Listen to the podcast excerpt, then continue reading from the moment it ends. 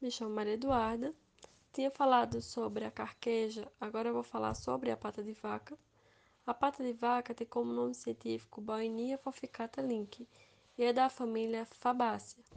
Estas espécies são arbustos ou árvores de até 6 metros de altura, com ramos flexuosos, arqueados e aqualeados, folhas alternadas, com dois folíolos unidos pela base, cartáceas é, ovadas, apresentando 9, 11 ou 13 nervuras principais e um corte no centro, em sentido vertical até o meio, conferindo o aspecto de pata de vaca.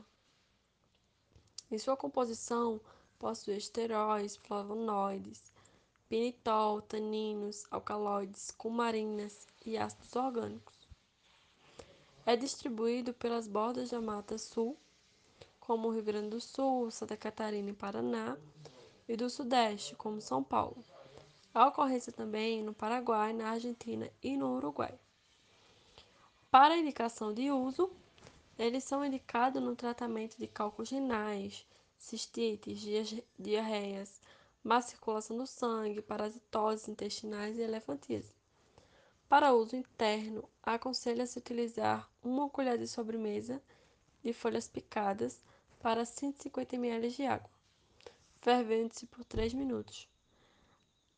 A indicação é tomar uma xícara, de 1 a 3 xícaras é, por dia, sendo uma em jejum e as demais antes das principais refeições.